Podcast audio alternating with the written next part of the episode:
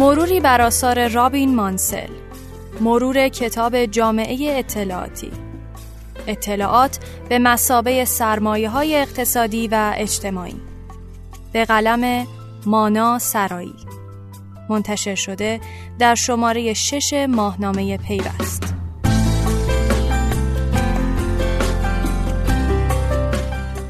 جامعه اطلاعاتی همیشه یکی از موضوعاتی بوده که مورد توجه و علاقه رابین مانسل در مقام یک محقق ارشد قرار گرفته. اون توی سال 2009 این نوع جامعه رو موضوع یک اثر بزرگ قرار داد که با عنوان جامعه اطلاعاتی روانه بازار شد و تونست توجهات زیادی رو به خودش جلب کنه. اون توی این اثر از واژه جامعه اطلاعاتی برای ارائه یک نگاه خاص به تحولات ناشی از استفاده فزاینده از فناوری اطلاعات و ارتباطات در جمعآوری، ذخیره و پردازش اطلاعات استفاده کرده. توی روزهای اول بعد از جنگ جهانی دوم، دانشمندا، مهندسا و ریاضیدانا به سیستمای کنترل اطلاعات و ارتباطات و فناوری های جدیدی که می‌تونست اونا رو توی مسیر گسترش هوش مصنوعی و ربات کمک کنه علاقه مند شدن. نوآوری توی فناوری های ارتباطات و اطلاعات موضوع جدیدی بود که ذهن این دانشمندا رو به خودش جلب می‌کرد. هر قدر که بتونیم نگاهی جامعتر و فراگیرتر ارائه کنیم، راحتتر می‌تونیم اونا رو به مراکز نظامی صنعتی بفروشیم و مشتری های پولدارتری رو جلب کنیم. اقتصاددانا دنبال یک استراتژی سودآور برای افزایش تولید و فروش محصولاتشون بودن که می‌تونست تولید رو افزایش بده و باعث افزایش فروش توی صنایع اطلاعات محور بشه. برخی هم امیدوار بودند تولید رو می‌تونیم به صورت یک صنعت خودکار در بیاریم. سیاستگزاران تلاش می‌کردن همچنان نیروی انسانی رو حفظ کنن اما در عین حال برخی نیروها مثل کتابدارا و برنامه نویسا تلاش می‌کردند دسترسی عمومی به اطلاعات رو از طریق ابزارهای بهتر بهبود ببخشند. توی این مرحله بود که به تدریج نیروهای انسانی خودشون رو با کیبورد مواجه می‌دیدند تا با قلم و کاغذ. عموما فرض بر این بود که با ورود به عصر اطلاعاتی می‌تونیم به مزایای فراوانی دست پیدا کنیم. برخی از دانشمندان اجتماعی تلاش می‌کردند بدونن چطور این همه تغییرات باعث تغییر جوامع میشه. اونا همچنین چشمانداز ما رو به آینده تغییر دادن. سوال اساسی این بود که توی جامعه اطلاعاتی ما ارباب سیستم ها میشیم یا بنده اونها. مجموعه مقالات موجود توی کتاب جامعه اطلاعاتی عمدتا با هدف ارائه پاسخهایی به سوالاتی از این دست ارائه شد و اینکه چطور دانشمندای اجتماعی به سوالات عمومی درباره جامعه اطلاعاتی پاسخ میدن مسئله اساسی اینه که آیا باید این ایده رو که حرکت به سوی جامعه اطلاعاتی باعث ایجاد مذرات اجتماعی میشه بپذیریم و اینکه ما چه درسهایی از چگونگی تاثیرات جامعه اطلاعاتی روی روش زندگی و کار خودمون یاد گرفتیم؟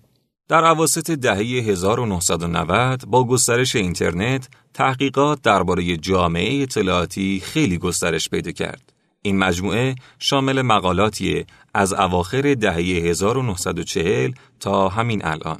هارولد ای اینیس مورخ اقتصادی کانادایی معتقد مطالعه طبعات رسانه و ارتباطات به ما امکان میده تا تعصبات تمدن خودمون رو بهتر بشناسیم. اون اضافه می‌کنه در انتخاب این مقالات نوعی نگاه انتقادی نسبت به تعصبات تمدن غربی حاکم بود. اینیس درباره ایدئولوژی فناوری اطلاعات هشدار میده و میگه این ایدئولوژی مبتنی بر نتایج اقتصادی، اجتماعی، فرهنگی و سیاسیه. نویسنده توی این کتاب مقالاتی رو گردآوری کرده که تمرکز اونها بیشتر بر مزایای جامعه اطلاعاتی و ارتباطاته. البته این مقالات هم به برخی تعصبات تمدن غربی توی این حوزه دید انتقادی دارن. در فرانک وبستر در توضیح جامعه اطلاعاتی اومده که این نوع جامعه دارای یک هدف تحلیلیه. این ویژگی رو می‌تونیم توی ماهیت تحقیقات تجربی این کتاب هم پیدا کنیم. بیشتر این مقالات مبتنی بر مطالعات تحقیقاتی هستند.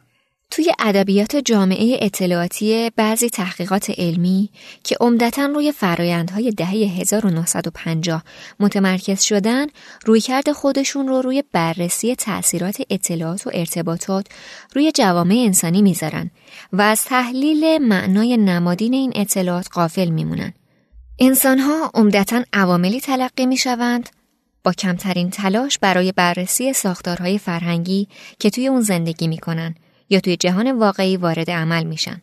اما به مرور که جامعه علمی شروع به بررسی و شناخت واژه جامعه اطلاعاتی از یک منظر انتقادی می‌کنه، مسائل قدرت و ماهیت تجربه انسانی توی چهارچوب فناوری ارتباطات و اطلاعات توجه بیشتری رو میطلبه. تحقیقات مرتبط با این مسائل از واژگان فراوانی مثل اقتصاد اطلاعات، جامعه پست صنعتی، جامعه پست مدرن، جامعه شبکه، کاپیتالیسم اطلاعاتی و کاپیتالیسم شبکه استفاده می کنند. این واژه ها به روش های مختلف توسط نویسنده های مختلف این مقاله ها استفاده شده و همه اونها درباره گذشته و آینده این نگاه بحث می کنند. این مجموعه مقالات با یه بررسی منظم و توسط کارشناسان برجسته توی این حوزه تهیه شده.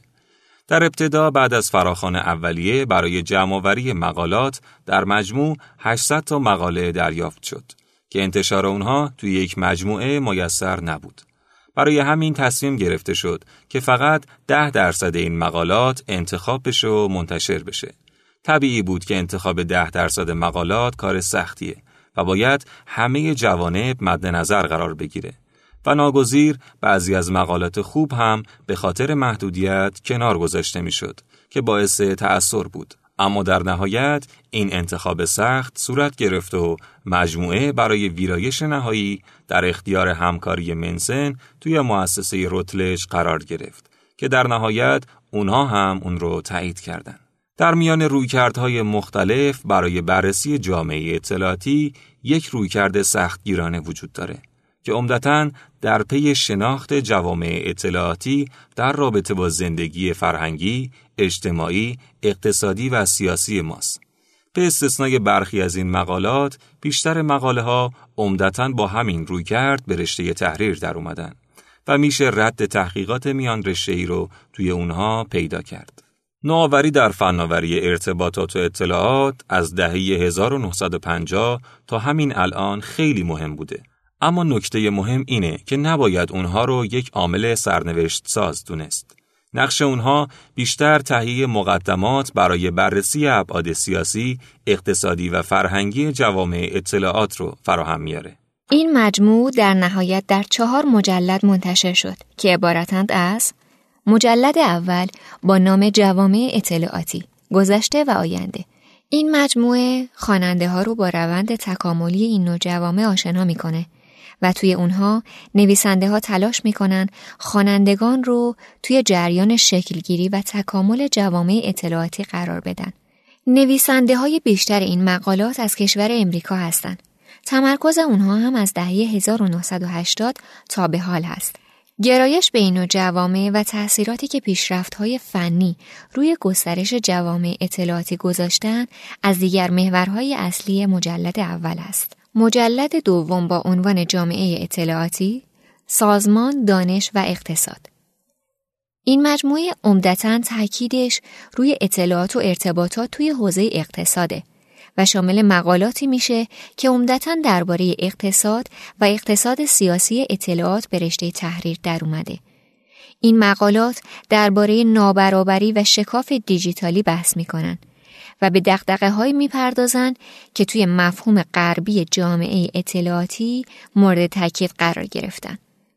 مقالات این بخش عمدتا درباره تغییرات سازمانی توأم با تولید فناوری های دیجیتالیه و تلاش می‌کنه این رابطه رو از دو منظر اجتماع و فناوری مورد بحث و بررسی قرار بده. مجلد سوم جامعه اطلاعاتی دموکراسی، حاکمیت و رگولاتوری اقدامات نهادها و سازمانهای دولتی که نمادی از جنبش‌های اجتماعی، شهروندان، مشتریا و حتی کسایی هستند که جایگاه مشخصی ندارند، خواه ناخواه بر شکلگیری جامعه اطلاعاتی تأثیر می‌ذارند. این مقاله ها بیشتر درباره مسائل مرتبط با دموکراسی و توزیع قدرت توی سطح جهانی و محلیه. گسترش شبکه های دیجیتالی این پتانسیل رو برای قدرت گرفتن کسایی که صداشون در گذشته قایب بود فراهم میاره. اما مقاله های این بخش همچنین حاوی شواهد تجربی درباره طبعات این تحولاته که تا امروز بیشترشون نامشخص بودن. این مقاله ها همچنین تحقیقات درباره نهادهایی که در سطح جهانی برای حاکمیت اینترنت تلاش می‌کنن. وضع رگولاتوری و تأثیرات اونها بر زیرساختارهای جامعه اطلاعاتی و نقش موضوعایی مثل دارایی فکری در فضای دیجیتالی هم از جمله موضوعات مورد بحث در این مجلده. مجلد چهارم جامعه اطلاعاتی زندگی روزمره این بخش شامل مقالاتی درباره اینکه چطور جوامع اطلاعاتی به شکل‌های جدید تعاملات رسانه‌ای و جامعه انسانی مجال بروز میدن.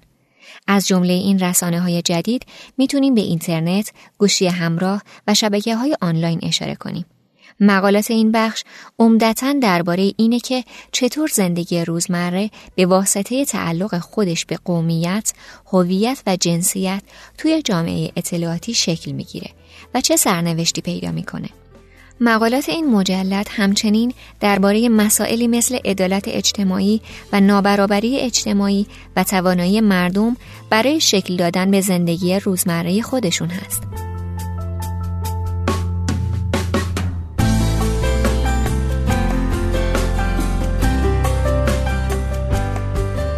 این پادکست در اینجا به پایان رسید. ممنون از اینکه تا انتها با ما همراه بودید. همچنین شما می‌تونید ما رو از طریق وبسایت شنوتو و ماهنامه پیوست دنبال کنید. خدا نگهدار.